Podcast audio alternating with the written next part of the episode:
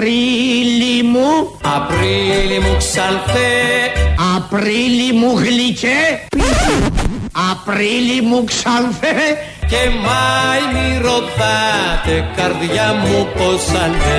Μήνα μου μη ρωτάτε, καρδιά μου πως αντέ. Καρδιά μου πως, καρδιά μου πως αντέχεις μέσα στην τόση αγάπη και στις τόσες ομορφιές.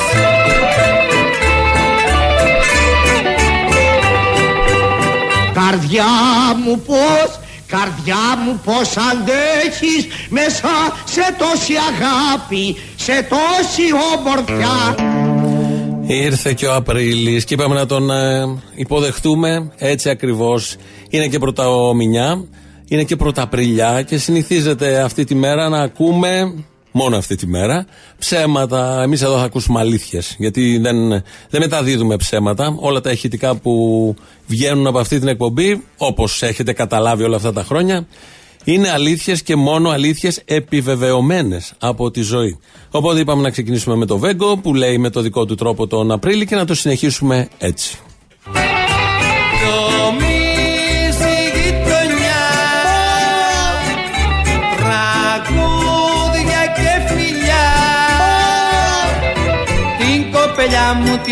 Έλσα, την κοπελιά μου τη λένε Παναγιώτη από τη Δοδόνη. Την κοπελιά μου τη λένε Λευτέρη, κατόχο μυστικό.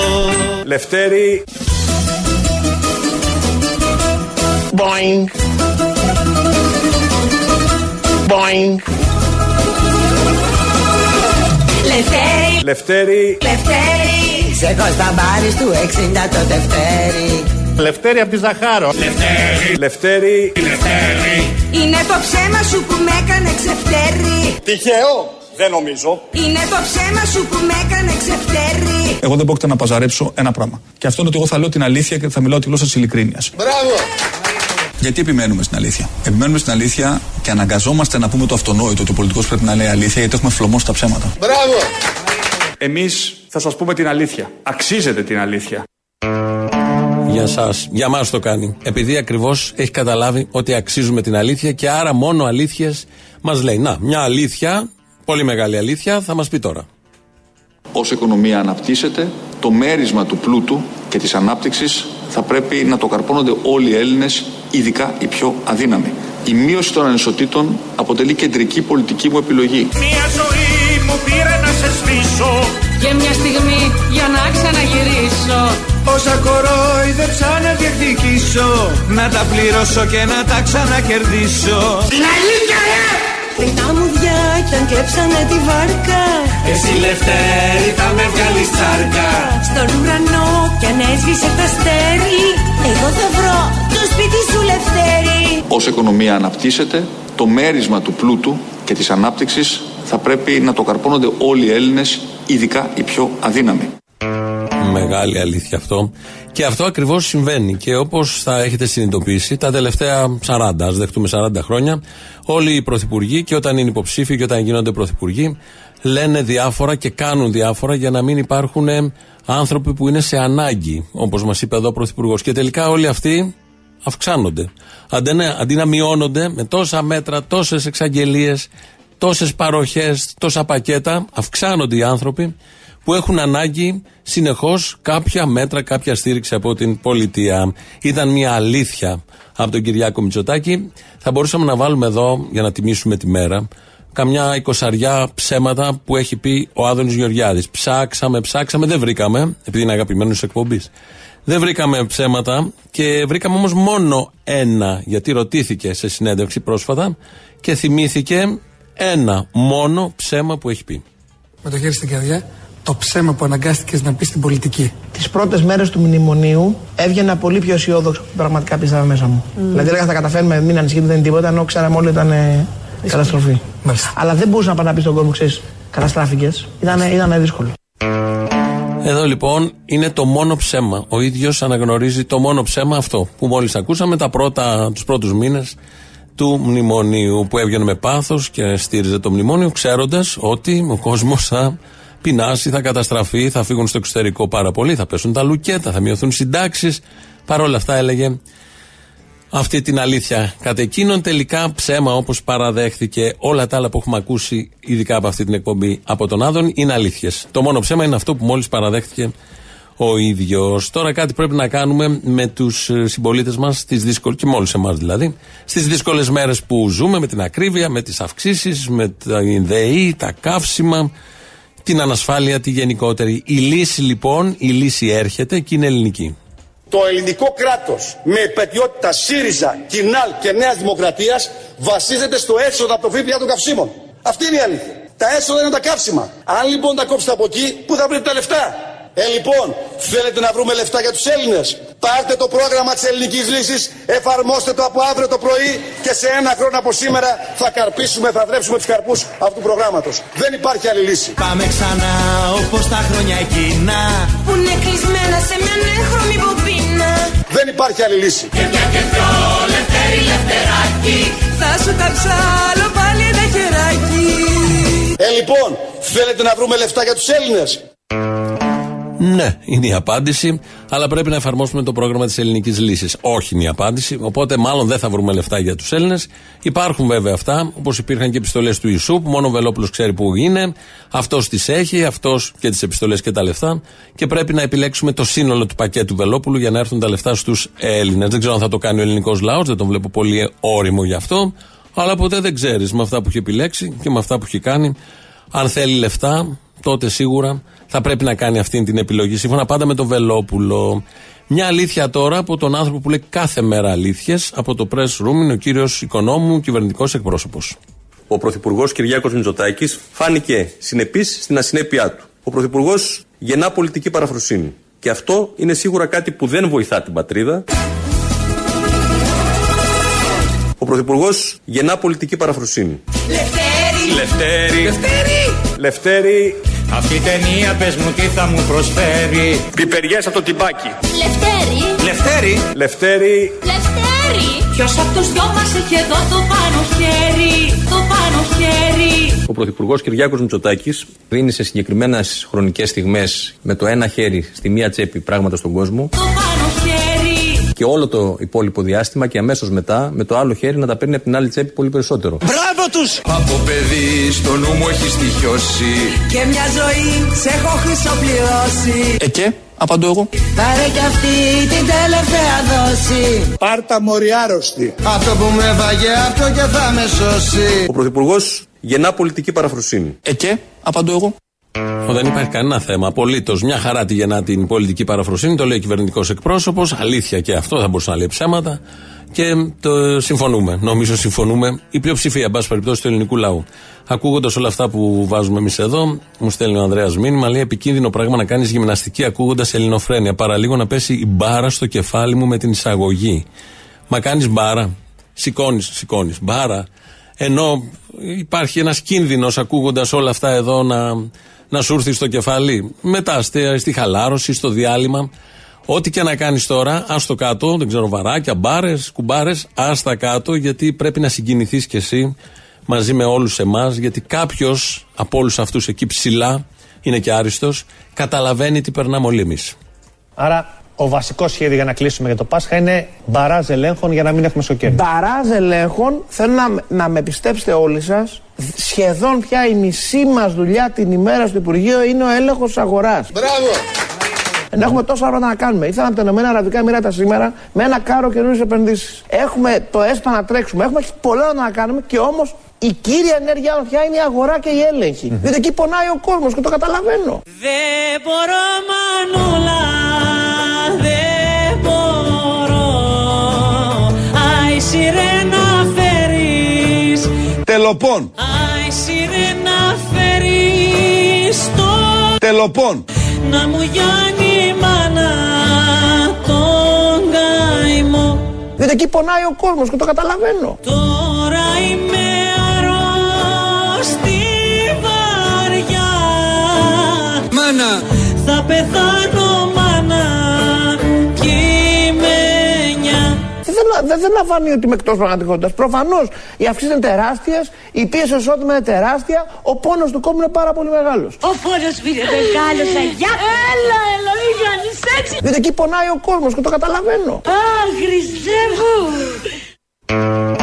Μαυροντημένος και αυτός, σαν άλλη Βλαχοπούλου, βγήκε να πει ότι καταλαβαίνει και το πώς λέει το καταλαβαίνω, φαίνεται πόσο αλήθεια έχει μέσα του και με πόση ειλικρίνεια το βγάζει αυτό προς τα έξω. Ο πόνος του είναι μεγάλος, ο πόνος της Βλαχοπούλου επίσης που είχε χάσει το θείο ήταν μεγάλος, όσο ήταν της Βλαχοπούλου που θυμόσαστε τι έγινε στο έργο μετά που σηκώθηκε ο νεκρός και τους κυνήγαγε, άλλο τόσο ο πόνος του Άδων είναι επίσης υπαρκτός και μεγάλος.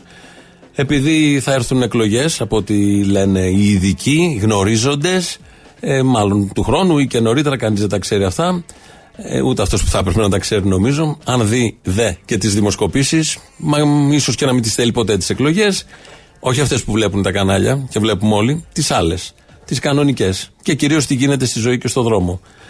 Επειδή λοιπόν θα γίνουν εκλογές, μπορεί να επιλέξετε τον Αλέξη Τσίπρα για πρωθυπουργό. Είναι δικαίωμά σας, είναι ο αρχηγός της αντιπολίτευσης και πολύ πιθανό να ξαναέρθει. Οπότε, επειδή είναι και Πρωταπριλιά σήμερα, τι θα πάρουμε, τι θα ακούσουμε, αν βγει ο Τσίπρας πρωθυπουργός. Είμαστε περήφανοι και περήφανες όλοι και όλες για όσα αφήσαμε πίσω μας. Και όταν συντρόφισσες και σύντροφοι, με το καλό επανέλθουμε, προετοιμάζω ψέματα και μόνο ψέματα. Μπράβο!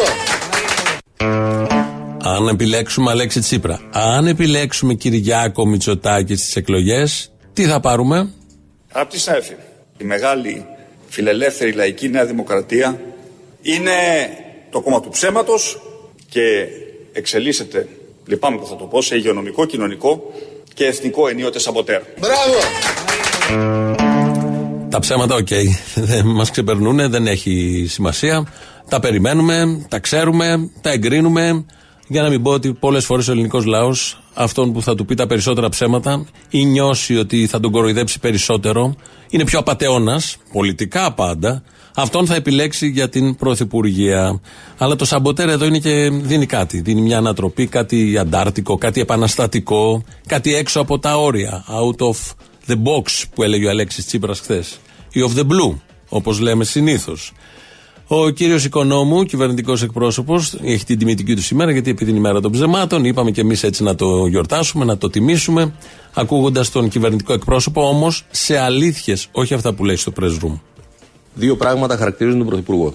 Το πρώτο είναι κατασκευή μύθων. Μπράβο!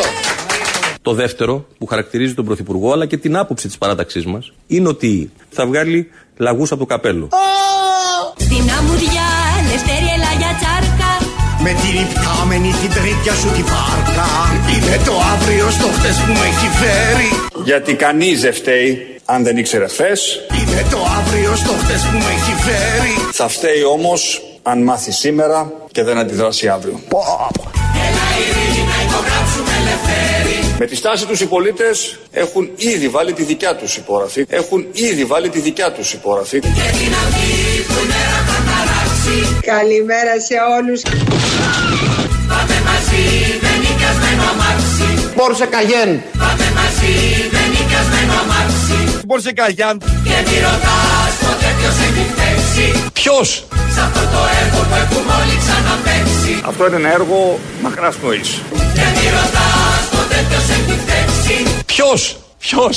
Σ' αυτό το έργο που έχουμε όλοι ξαναπαίξει. Και αυτό το έργο εγώ θα το αφήσω πίσω μου προς όφελος του ελληνικού λαού και της Ελλάδας. Σ' αυτό το έργο που έχουμε όλοι ξαναπαίξει. Το παλαμάρι του Βαρκάρη νούμερο 2. Σ' αυτό το έργο που έχουμε όλοι ξαναπαίξει.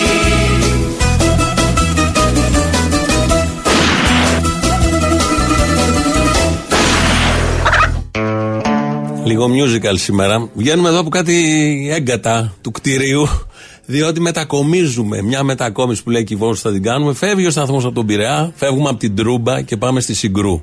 Δεν ξέρω αυτό τι μπορεί να σημαίνει. Αυτό είναι αλήθεια όμως. Φεύγουμε από την Τρούμπα, τελευταία μέρα σήμερα που εκπέμπουμε από εδώ. Ανεβαίνουμε πάνω προς το κέντρο της Αθήνας. Προς το κέντρο, όχι κέντρο, επί της Συγκρού. Οπότε είμαστε όλοι με κάτι κούτες, όλοι τρέχουν με κάτι σεμπέρια στο κεφάλι, με σκόνες.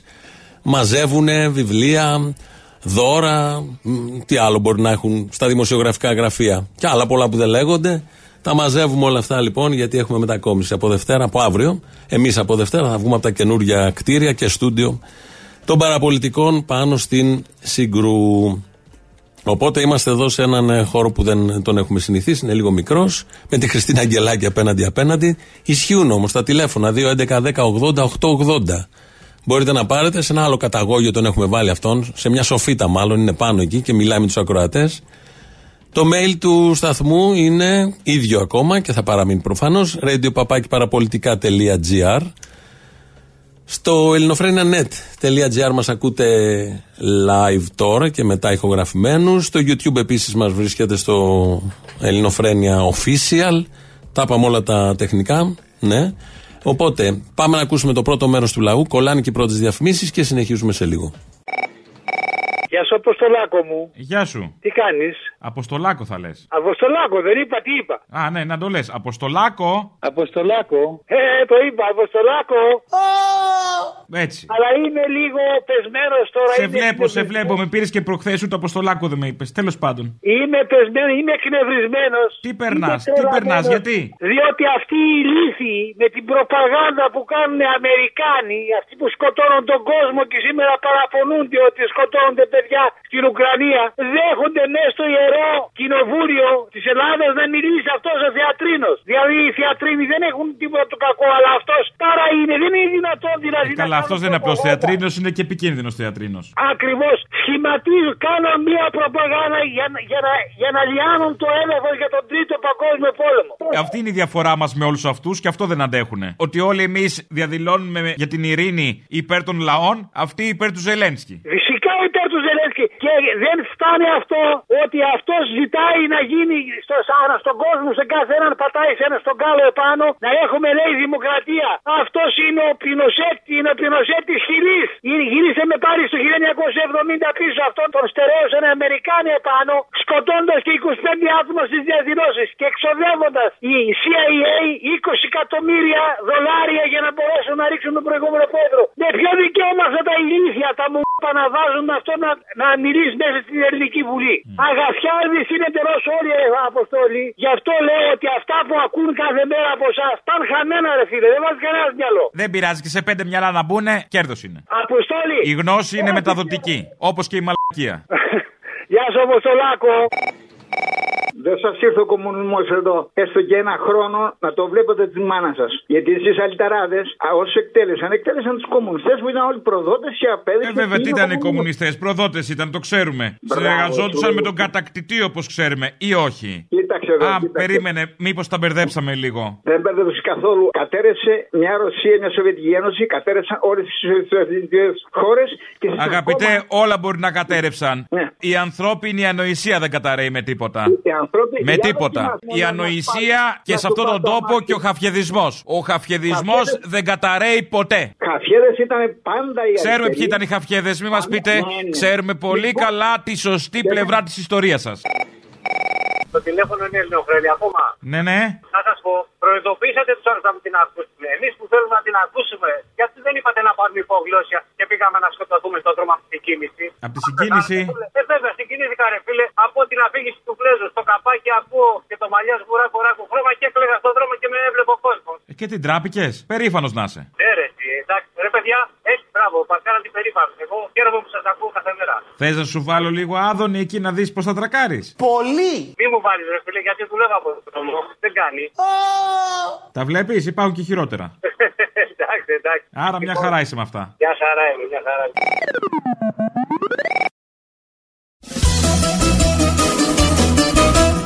Παρακολουθήσαμε όλοι την ομιλία του Κυριάκου Μητσοτάκη. Είναι μακράν ο μεγαλύτερος ψεύτης που έχει γεννηθεί στην ιστορία. Μια φορά ψεύτης, πάντα ψεύτης. Είναι ψεύτες. Πρώτα απ' όλα κύριε Πρόεδρε να σας πω το εξής. Ότι ο Τσίπρας είναι ψεύτης. Είναι ψεύτες. Ότι ο Τσίπρας είναι ψεύτης. Από ιδεολογία. Από ιδεολογία. Οκ. Η Ζωή Λάσκαρη εδώ είπε μια αλήθεια μόλις. Και όλοι οι υπόλοιποι επίσης. Το μας ήρθε, το έχουμε δημοσιεύσει και στο site της Ελληνοφρενίας. 1.200 καλλιτέχνες υπογράφουν κείμενο κατά του πολέμου. Το ψήφισμα είναι του Πανελλήνιου Μουσικού Συλλόγου ενάντια στην εμπλοκή της χώρας στον πόλεμο, της χώρας μας στον πόλεμο, Ρωσίας-Ουκρανίας.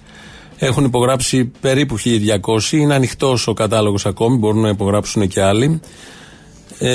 Τώρα ποια ονόματα δεν υπάρχει περίπτωση να σας πω. Τα ονόματα το καταλαβαίνει ο καθένας. Αλλά μπορούμε λίγο το τελευταίο μέρος του ψηφίσματος αυτού να σας το διαβάσω. Λέει: οι λαοί είναι οι μόνοι που δεν έχουν τίποτα να χωρίσουν. Αντίθετα, έχουν όλα εκείνο που τους ενώνουν. Την ανάγκη για ειρήνη, ευμερία, δημιουργική ζωή. Σε αυτούς τους σκοτεινούς καιρούς, οι άνθρωποι της τέχνης και των γραμμάτων, καλούμαστε να αγωνιστούμε για αυτή την ενότητα. Να σταθούμε στον πλευρό τόσο των Ουκρανών όσο και των Ρώσων καλλιτεχνών. Να αντισταθούμε στις πολιτιστικές διακρίσεις, τις απαγορεύσεις και τις επικίνδυνες περιχαρακώσεις. Να δυναμώσουμε τις φωνές μας ενάντια στον πόλεμο που προϋποθέτει την απεμπλοκή της χώρας μας από τους πολεμικούς σχεδιασμούς. Με λίγα λόγια, λένε οι καλλιτέχνες που υπογράφουν, στο πραγματικό δίλημμα πολιτισμός ή βαρβαρότητα, παίρνουμε το μέρος του πολιτισμού, παίρνουμε τη θέση μας στη σωστή πλευρά της ιστορίας με bold γράμματα αυτά. Είναι ένα κείμενο, κυκλοφόρησε ανάμεσα στους καλλιτέχνες, νομίζω έχουν υπογράψει σχεδόν όλοι, 1.200, δεν ξέρω αν είναι ο Ρουβάς μέσα σε αυτά, φαντάζομαι όχι, αλλά δεν έχει σημασία. Όλοι οι υπόλοιποι υπογράφουν το κείμενο αυτό με τίτλο «Πολιτισμός ή βαρβαρότητα». Επίσης σήμερα το βράδυ στο κέντρο της Αθήνας έχει συγκέντρωση στο ΚΚΕ κατά του πολέμου, κατά της εισβολής της Ρωσίας στην Ουκρανία.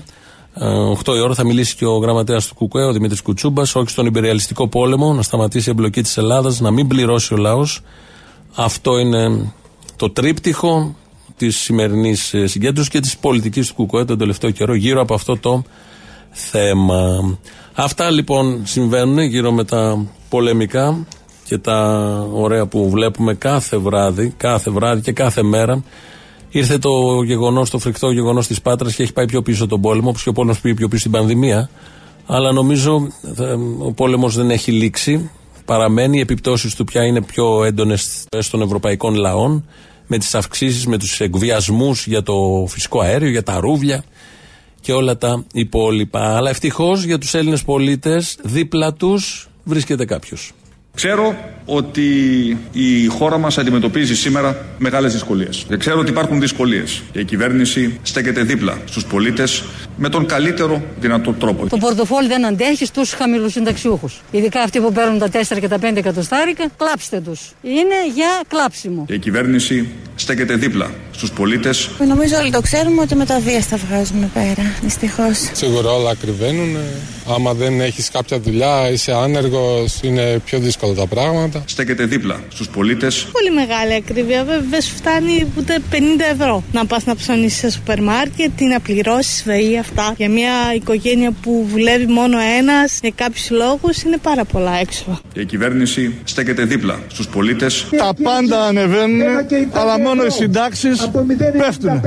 Βγήκαν απειρικοί, με δώσανε μια βοήθεια για το ΕΚΑΣ, με το κόψανε και τώρα ούτε για το αέριο δεν μπορώ να πληρώσω και τη ΔΕΗ. Πώς θα ζήσω? Η κυβέρνηση στέκεται δίπλα στους πολίτες. Έξαλλη είμαι, όπως όλοι θεωρώ, ένας λογαριασμός 1.850 σε μια πολύτεκνη οικογένεια, χωρίς κοινωνικό τιμολόγιο πλέον. Πώς βρήκα τρόπο η Ισπανία, η Πορτογαλία και άλλες χώρες να μην επιτρέψουν την εσχροκέρδεια. Η δικιά μας η κυβέρνηση δεν ξέρω γιατί δεν το παλεύει, δεν το αντιλαμβάνεται. Λυπάμαι πάρα πολύ για αυτή τη χώρα. Λυπάμαι πάρα πολύ. Η κυβέρνηση στέκεται δίπλα στους πολίτες με τον καλύτερο δυνατό τρόπο για να στηρίξει το εισόδημά τους. Είναι τραγική η κατάσταση. Δεν το αντιλαμβάνονται. Όχι.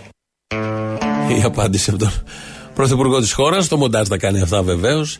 Είναι άνθρωποι που καθημερινά παρελάβουν από κανάλια, ραδιόφωνα. Ευτυχώς βγαίνουν τα μικρόφωνα, καταγράφουν τις απόψεις τους και όλοι λένε τα ίδια. Είναι σαν να μιλάμε όλοι μας για όλα αυτά που ζούμε.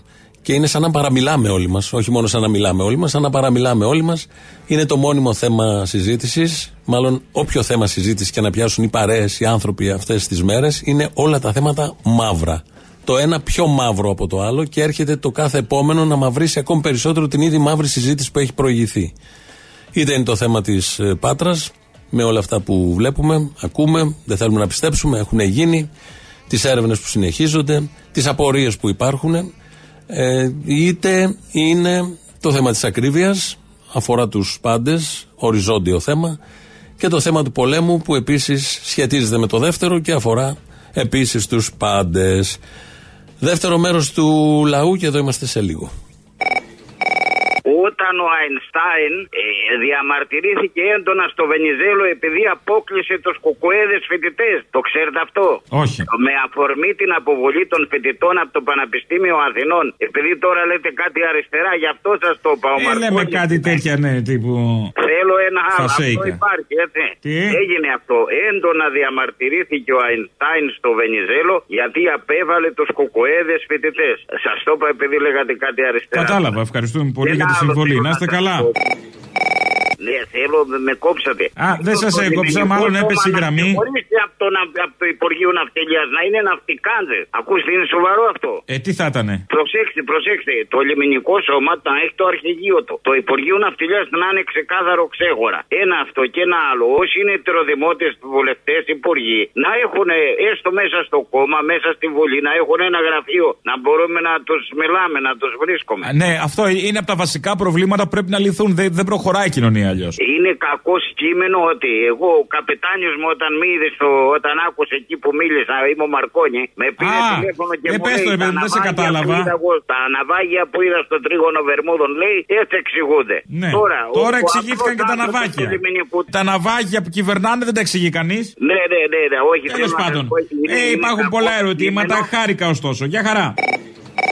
Hola, guapo, ¿qué tal? Hola, ¿qué tal? Bien, bien, aquí πίσω στην πατρίδα. Γύρισες μαλάκα. Ναι, εκεί θα καθόμουν μόνιμα. Ήθελα να σε δω άλλη μια φορά, αλλά δεν προλάβαινα. Δεν είμαι και για χόρταση. Αυτό το κρίνω εγώ. Να σου πω. Δηλαδή τώρα εσύ ήρθες από την Ισπανία για να δεις την παράσταση και έφυγες. Όχι, εντάξει, έκατσα κι άλλη μια φορά. Έλα, μη λες μαλακίες για την παράσταση ήρθες. Ζήτω το πένθος κάθε Σάββατο στο Σταυρό του Νότου. Ακόμα δίνεις χρόνο, μπράβο. Δίνω.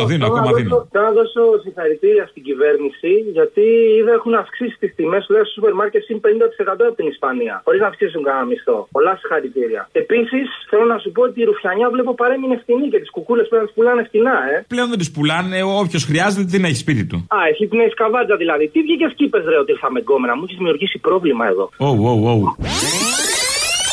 Τι είπα να σε χαιρετήσω στα αγγλικά σήμερα αντί για το καθιερωμένο όλα.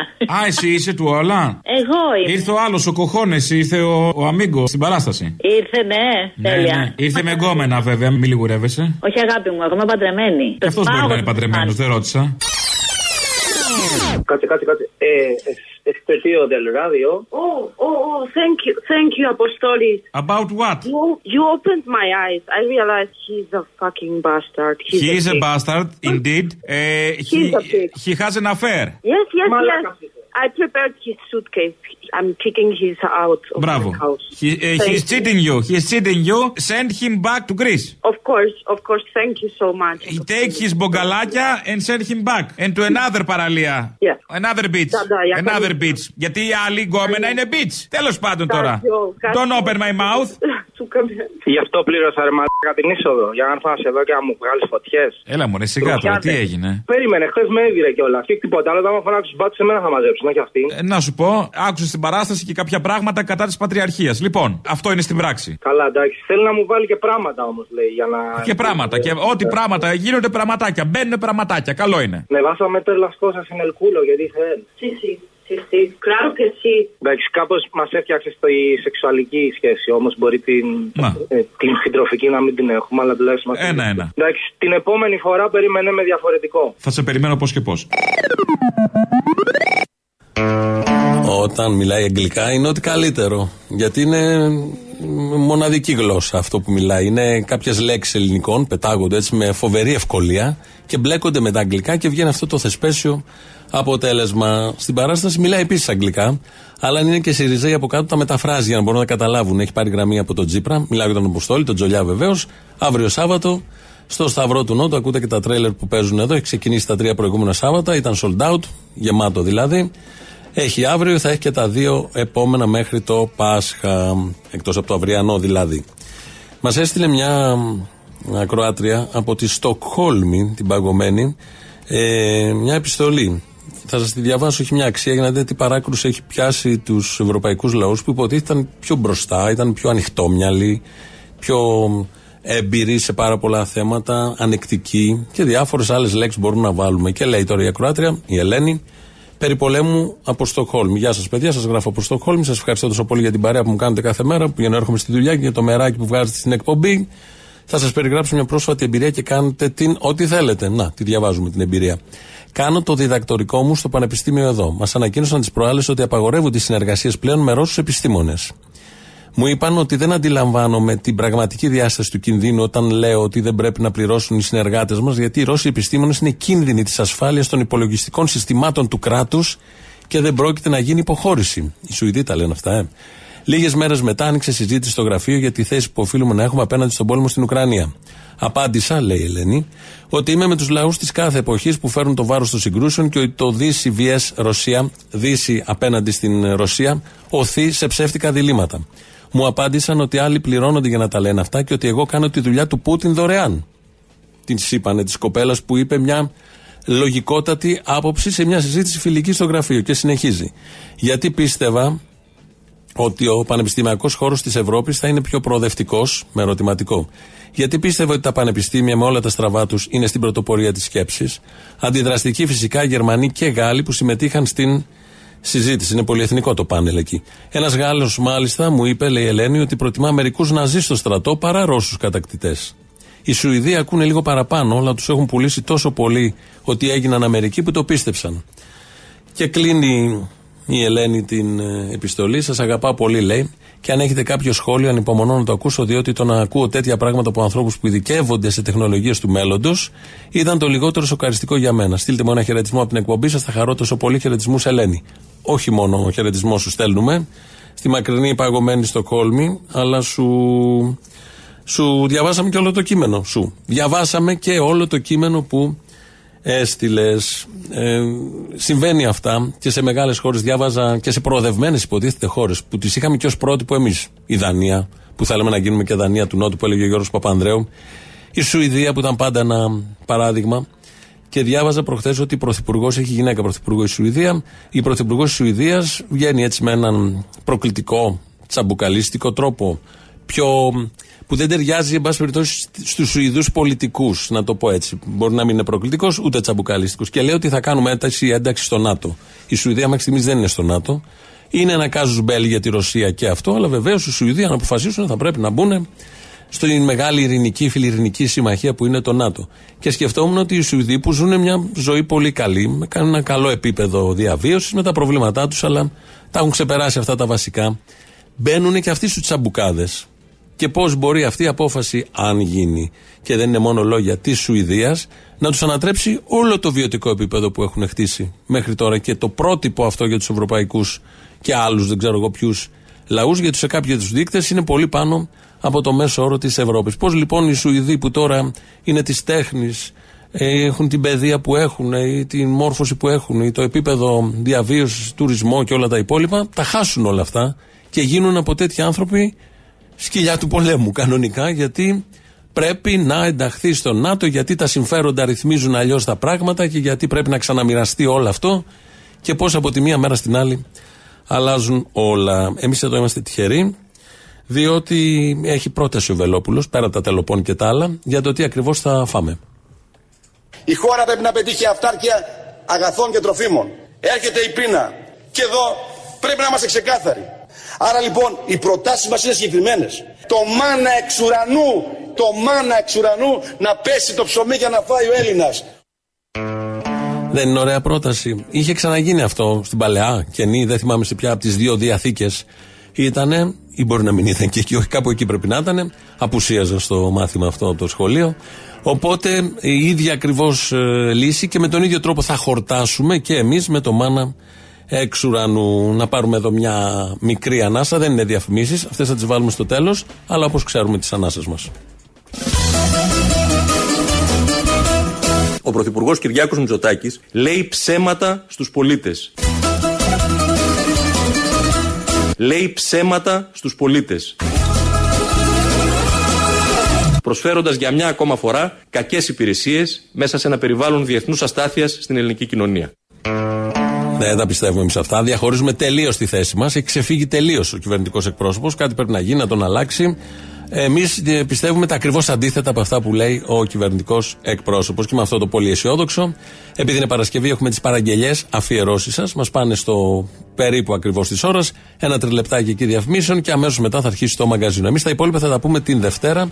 Καλό Σαββατοκύριακο, γεια σας.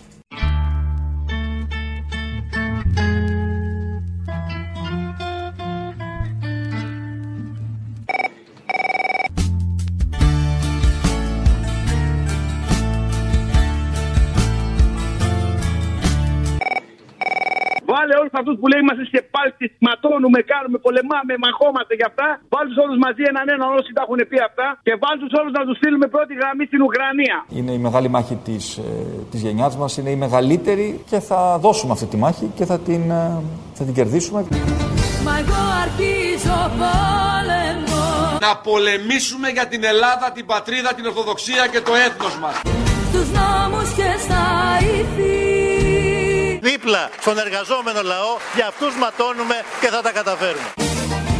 Για μάτια στο εκμαλωτήριο, είμαι η παραλόγη των λόγικων τα πλήθη. Διότι εγώ τη Χούντα την έχω πολεμήσει.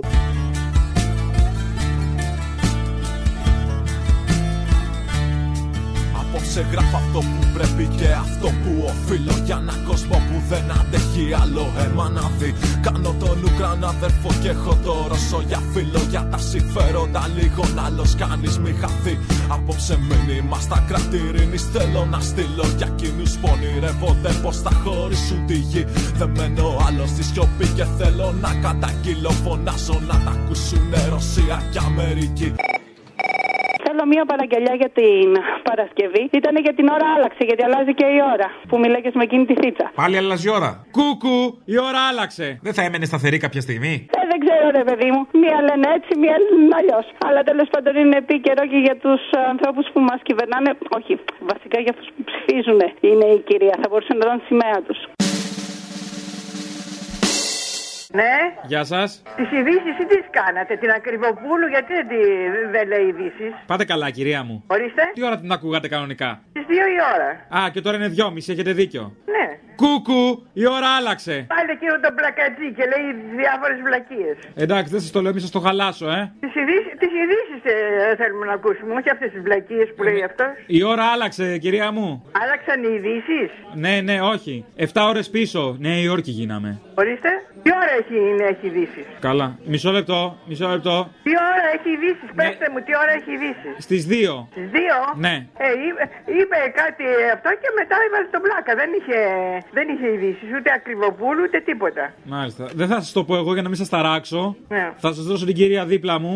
Αλλά με το μαλακό, αν σας πούνε κάτι για ρολόγια που πάνε μια ώρα πίσω, μην ταραχτείτε. Συμβαίνει δύο φορές το χρόνο. Στις 2 η ώρα δεν έχετε ειδήσεις? Έχουμε, ναι. Αναλυτικές ειδήσεις. Εν συντομία είπατε κάτι και βάλετε μετά αυτό το πλακατζί και λέτε διάφορα. Αφήστε με να μαντέψω, ψηφίζετε λαός. Και όχι, καμία σχέση. Μα πώς? Καμία σχέση. Μα πώς? Τέτοιο μυαλό να πάει χαμένο. Ναι. Κρίμα είναι. Πάντως έχετε δικαίωμα ψήφου, ας καταλήξουμε εκεί. Από τη μία το ΝΑΤΟ με του θανάτου της φάσης έχουνε πάρει εκτάσεις με κόστος κάθε ζωή. Και από την άλλη ακουδά υποσχέται παραστάσεις για να αποδείξει στους άλλους πως είναι πιο δυνατή. Και κάπου εκεί στη μέση αμέτωχοι παρακολουθούμε, παρακαλάμε τους θεούς μήπως μπορέσουν αυτοί.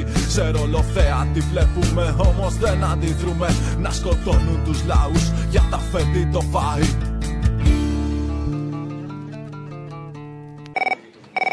Έλα ρε μάνα μου. Έλα. Λοιπόν, λαγός λέει τη φτέρη έσυε κακό της κεφαλής του. Τι λέει ρε παιδάκι μου? Για το 40% των Ελλήνων που ψηφίσανε τον Γουρλωμάτη, τον Βορίδη, τον Μπακογιάννη μετά σε άλλη κατάσταση. Αυτά όλα τα ορφανάκια τους αντιστασιακούς της Χούντας τότε. Ξέρεις τι θέλω, έτσι, αν μπορείς φυσικά, εάν μπορείς και το κάνεις, για την Παρασκευή ας πούμε, θα ήθελα να βάλεις Άδωνη, Βορίδη, Πλεύρη και Κούλη, γιατί όχι, και τη μαμά του την τώρα, με εκείνο το γνωστό τραγούδι να το μιξάρεις και κουκουρούκου. Κουκουρούκου σου πίτσα, κουκουρούκου γιαχνί. Όχι το κουκουρούκου σου πίτσα, μπερδεύτηκα. Παίρνετε μία ντουζίνα τάγκς. Ένα μυστρί και μία πλάκα. Α, μπράβο, Και αφού ξορκίσετε τον Μάρξ, να τα λέμε όλα. Θεμελιώνεται ατάκα. Να φανταστείς ότι είχα τη χαρά, επειδή είμαι και μεγαλοκοπέλα, ήταν το πρώτο τραγούδι που βγήκε μετά τη Χούντα. Ο μοναδικός Γιώργος Μαρίνος, με το που έπεσε η Χούντα, το πρώτο δεκαήμερο, αν δεν θυμάμαι, αν και ήμουν 9-10 χρονών, ήταν ο πρώτος που τους ξεφτέλισε τότε καλλιτεχνικά. Παίρνετε μία ντουζίνα τάγκς, ένα μυστρί και τις νέες φρεγάτες, τα νέα μαχητικά, τις νέες τορπίλες. Και αφού ξορκίσετε το Μάρξ, έχω διαβάσει και Μάρξ και Λένιν και τα πάντα. Θεμελιώνεται ατάκα. Ο εθνικισμός είναι η μόνη πολιτικά ηθική ιδεολογία. Διαλέγετε ένα πτηνό ή δυνατόν με δυο κεφάλια. Διπλοσφαγμένος έπεσε ο δικέφαλος. Το στείνεται στον ήμιτο με τα φτερά του σαν βεντάλια. Η απάντηση είναι απλή. Δεν έχουμε κομμουνισμό. Καλάς Ελλήνων χριστιανών, της πατρίδας, της θρησκείας και της οικογένειας. Άνευ βουλής και εκλογών. Η οικονομία του 1974 ήταν κούκλα. Έτσι τα έθνη μόνο ζουν. Θρασίμια. Άντε να τελειώνουμε πια με αυτά τα ιδεολογικά άβατα. Καταπληκτικό. Ήθελα μια αφιέρωση να σου προτείνω, να σας προτείνω. Άκουγα σήμερα ένα ωραίο παλιό τραγούδι από τα υπόγεια ρεύματα, τις τσαλακωμένες μέρες. Δεν ξέρω αν το θυμάσαι. Και ίσως θα μπορούσατε να το βάλετε, επειδή λέει ωραία πράγματα εκεί για φάρμακα, ηλεκτρικά τα φάρμακα για εσάς τους υγιείς κτλ. Ίσως μπορείς να το βάλεις με διάφορες δηλώσεις για την πανδημία, γιατί κλείσαμε 2 χρόνια από τα πρώτα lockdown κτλ. Και ακόμα δεν έχουμε ησυχάσει. Ενημέρωσα τον Πρωθυπουργό ότι έχουμε πάρει όλα τα απαραίτητα μέτρα για την προστασία της δημόσιας υγείας στη χώρα. Είμαστε οργανωμένοι και δομημένοι, τη χώρα είναι θωρακισμένη. Παράσιτα που σκύβουνε στον ίδιο πυρετό.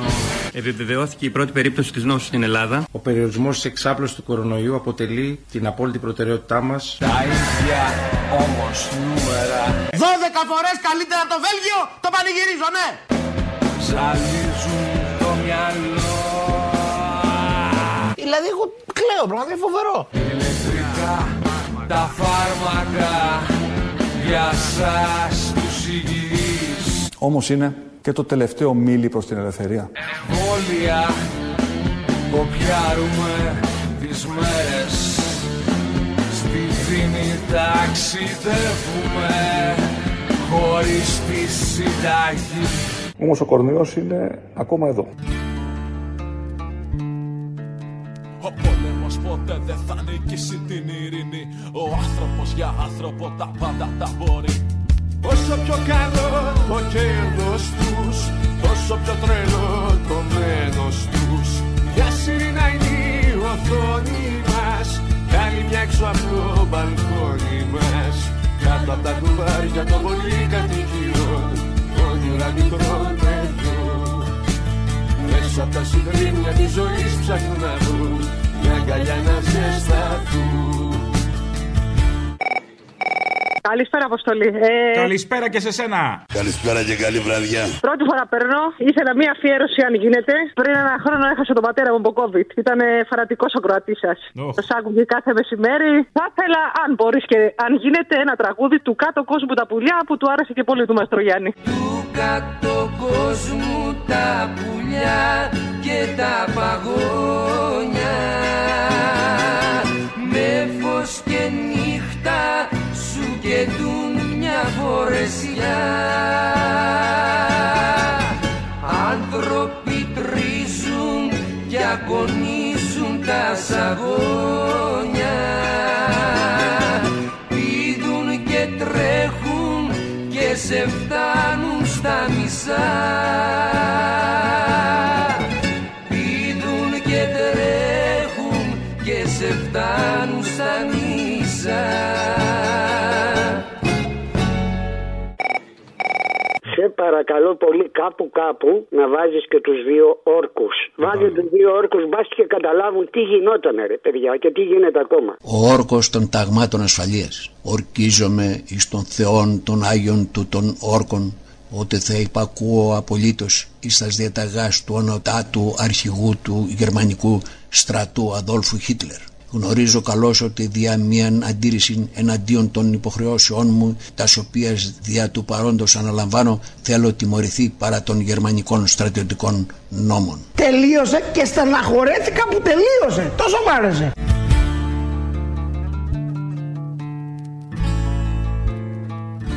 ο όρκος των ανταρτών του Ελλάς. Εγώ, παιδί του ελληνικού λαού, ορκίζομαι να αγωνιστώ πιστά στις τάξεις του Ελλάς για το διώξιμο του εχθρού από τον τόπο μας και υπόσχομαι να δοξάσω και να τιμήσω το όπλο που κρατώ και να μην το παραδώσω εάν δεν ξεσκλαβωθεί η πατρίδα μου και δεν γίνει ο λαός νοικοκύρης στον τόπο του.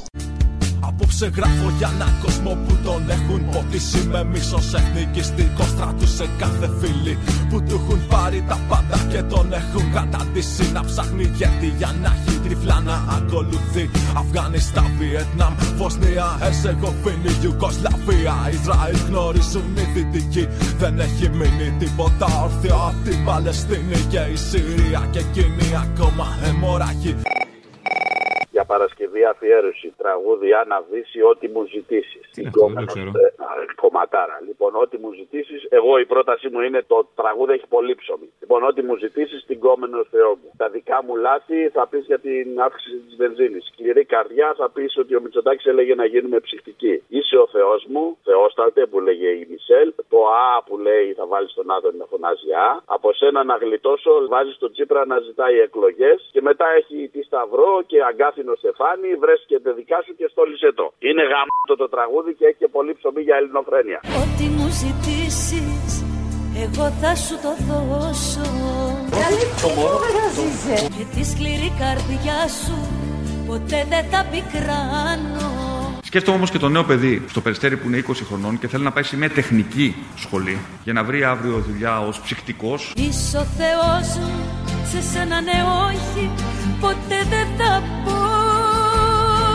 Θεόσταλτε, κύριε Πρωθυπουργέ. Και να γιάσετε, κύριε Πρόεδρε. Αγάπη μου. Το μωρό μου. Ο μπουμπούκος μου. Από σένα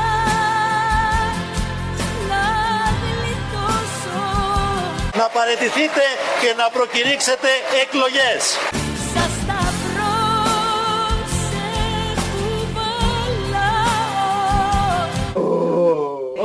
Είμαι! Σαν αγκάθινο σε φανεί, σε φορά. Με το ιδρωμένο t-shirt μου. Καύλα. Ναι, γεια σου Αποστολή. Γεια. Λοιπόν, ήθελα να πω, ακούω τώρα όλες αυτές τις μέρες που μιλάνε διάφοροι έτσι για εγκλήματα πολέμου και για ο πόλεμος είναι παράνομος και όλα αυτά. Αυτό που κάνουν ουσιαστικά αυτοί είναι ότι ξεπλένουν το μόνο νόμιμο πόλεμο, ας πούμε, που υπάρχει, που είναι ο πόλεμος που έχουν εξαπολύσει οι καπιταλιστές ενάντια μας και φάνηκε στο εργοστάσιο πάνω που εξεράγησαν οι τρεις, ας πούμε, εργάτες. Αυτό κάνουν, αυτό ξεπλένουν, αυτός είναι ο μόνος νόμιμος πόλεμος και δεν θα πούνε ποτέ. Για τους τρεις εργάτες, βέβαια, δεν θα το ακούσει τα κανάλια, δεν θα γίνει ποτέ είδηση. Αυτός είναι ένας καθημερινός πόλεμος. Όμως εργατικά ατυχήματα συμβαίνουν, τα ξέρεις αυτά. Αυτά είναι. Και ένα τραγουδάκι για την Παρασκευή, έτσι, για τους τρεις ανθρώπους που χαθήκανε. Υπήρχε από τους Active Members ένα, το Θυσία νομίζω λεγότανε. Βάλτε την Παρασκευή για να ακούσουμε. Είναι Θυσία σε βρώμικο βωμό, λέει κάπου. Θυσία, έτσι λέγεται. Να είσαι καλά. Κάπου κι εσύ θα έχεις ακούσει ιστορίες ή από εδώ και εκεί τις μαρτυρίες για εργάτες που χαθήκανε στο πέραμα στη ζώνη. Για ένα μεροκάματο που το όνειρο σκοτώνει. Για ζωές κρεμασμένες πάνω σε σκαλωσιές να δουλεύουν. Μουρμουρίζοντας τα χθες. Αυτοί θέλουν καλά, στημένη την απάτη. Δεν έχει κέρδος να προσέχεις τον εργάτη. Γι' αυτό φωνάζω ψηλά στον ουρανό πως όλα αυτά είναι θυσία σε βρώμικο βωμό. Είναι θυσία σε βρώμικο βωμό. Αποστολή. Έλα. Γεια σου σύντροφε, Βελτσε Ρέμος. Αντώνης Ρέμος. Κομμένα πια τα δανεικά. Αν θες να ζήσεις, ζήσε με.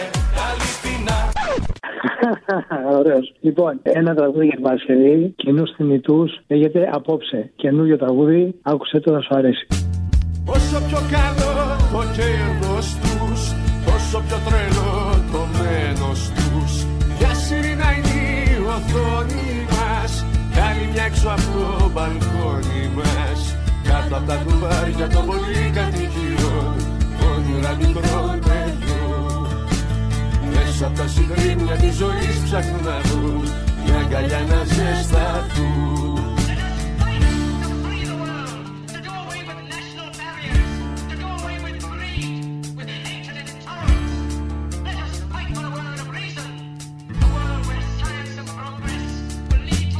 Όσο πιο καλό κέρδος τους, τόσο πιο τρελό το μένος τους.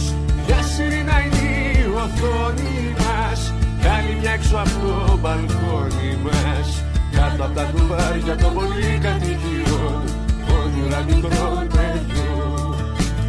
Μέσα από τα συγχρήμια της ζωής ψάχνουν να βρουν μια αγκαλιά να ζεσταθούν.